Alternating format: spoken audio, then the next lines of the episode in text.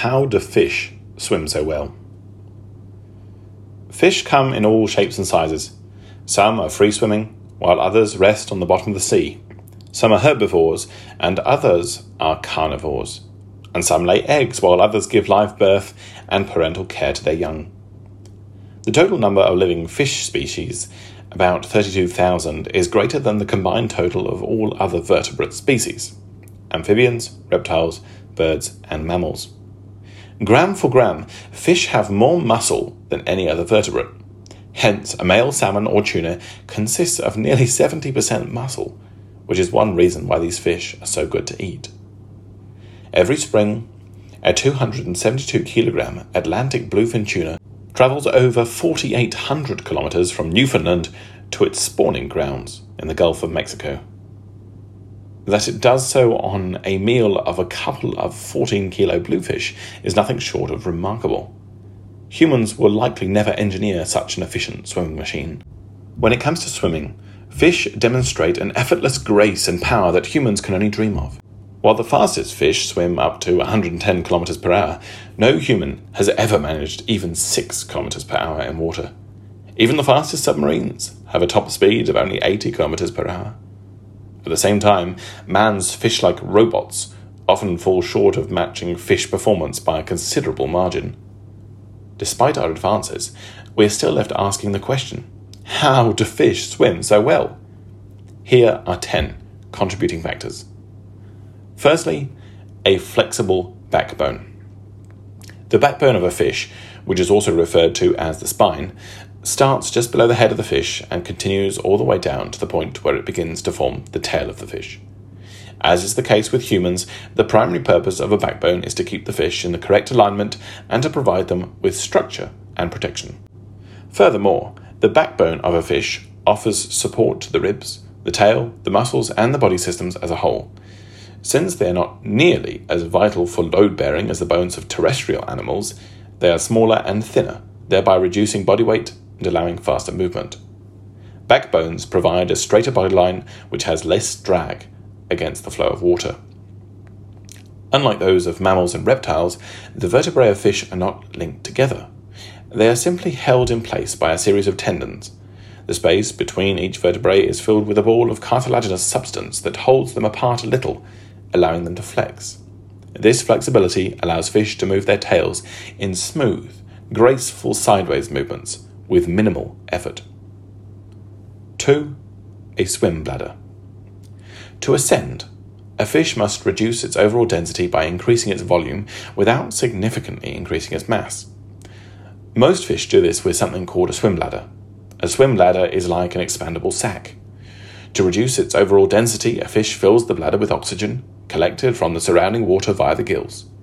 When the bladder is filled with oxygen, the fish has a greater volume, but its weight is not greatly increased. When the bladder is expanded, it displaces more water and so experiences a greater force of buoyancy.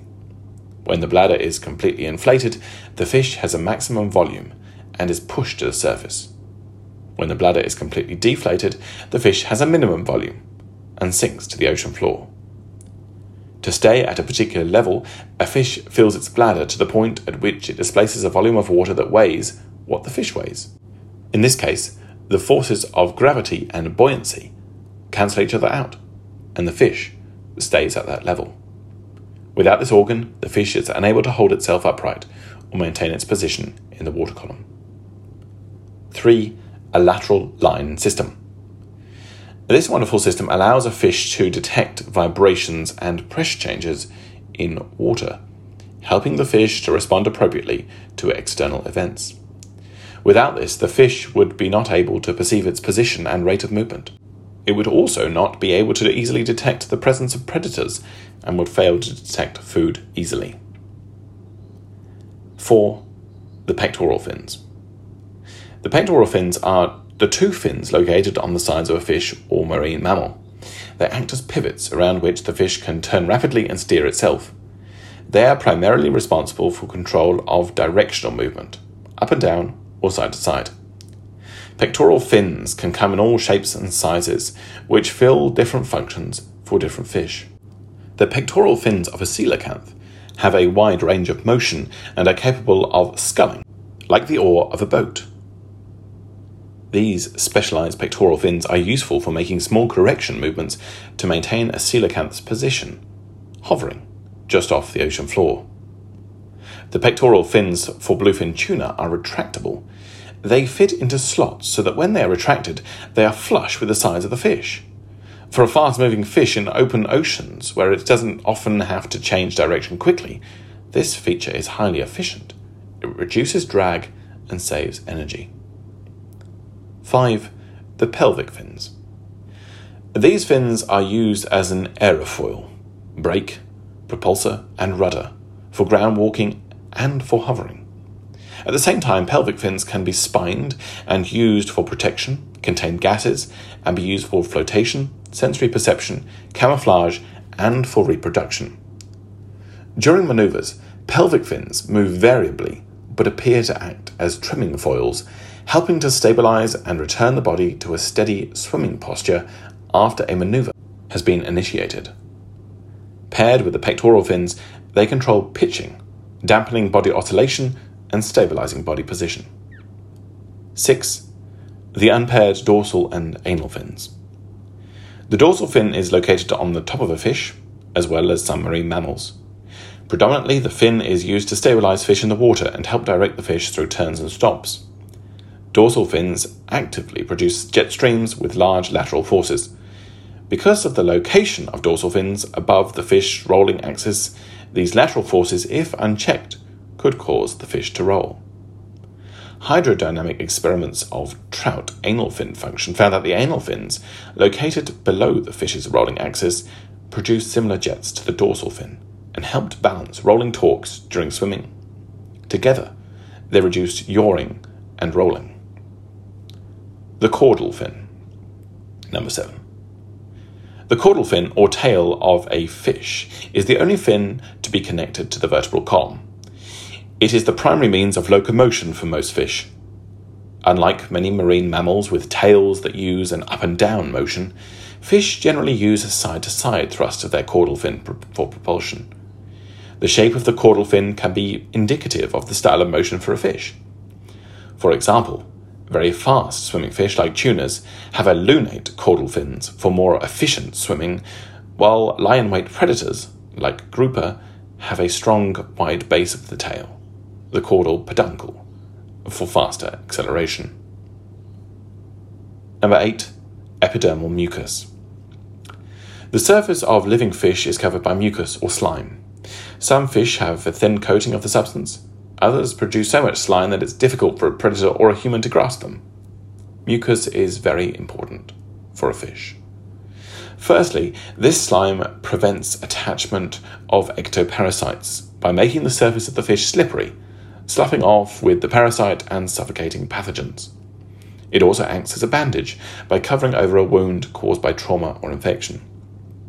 From a swimming perspective, slime reduces turbulence. The drag resulting from some spaces between scales and projecting body parts accounts for considerable energy loss in locomotion, up to 30% by some estimates, especially in fast moving fishes. The slime acts to smooth out these gaps. The slime similarly reduces the viscosity of the water around the fish. For instance, the barracuda possesses slime that reduces frictional drag by as much as 66%. 9. Streamlined body. Engineering minded scientists have taken notice that many types of fish have bodies shaped like a low drag aerofoil, but on its side. This means that the water passing over the body of the fish acts in the same way as air over an airplane wing. Now, a new research study has proven that the engineered mechanics of this design in fish provide optimized movement and thrust for swimming. 10. Special shaped muscles, myomeres. The muscles and bones of a fish work together. Skeletal muscles use bones as levers to move the body. Tendons are strong connected tissues that attach muscle to bone. When muscle cells are stimulated, they contract and shorten, which pulls on tendons to move bones.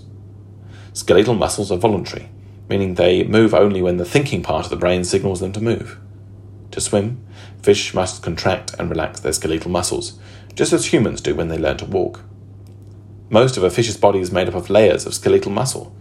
These layers are arranged in a W shaped bands from the belly to back. This network of muscles is vertical and interlocking, which allows the fish to move its body back and forth in a smooth, undulating motion. Such motion would not be possible if the muscles ran horizontally along the length of the body from head to tail. Putting all these factors together. For fish to swim like they do, all of these factors need to work together in concert. If any one of them is missing, then the fish is going to be in trouble. Imagine a fish without a swim bladder. It will float to the surface and then attempt to swim upside down or on its side, unable to protect itself from predators. Imagine a fish without proper fins, spinning uncontrollably, unable to right itself or maneuver to find and eat food. Without a proper tail, it would be unable to move forward. Without dorsal or pelvic fins, it would be unable to steer or stop. Imagine a fish with a single inflexible backbone, unable to generate the sideways motion. It would be motionless in the water, defenseless, and incapable of eating. In each one of these elements, there is evidence of design. A watery environment presents numerous physical challenges and barriers to life.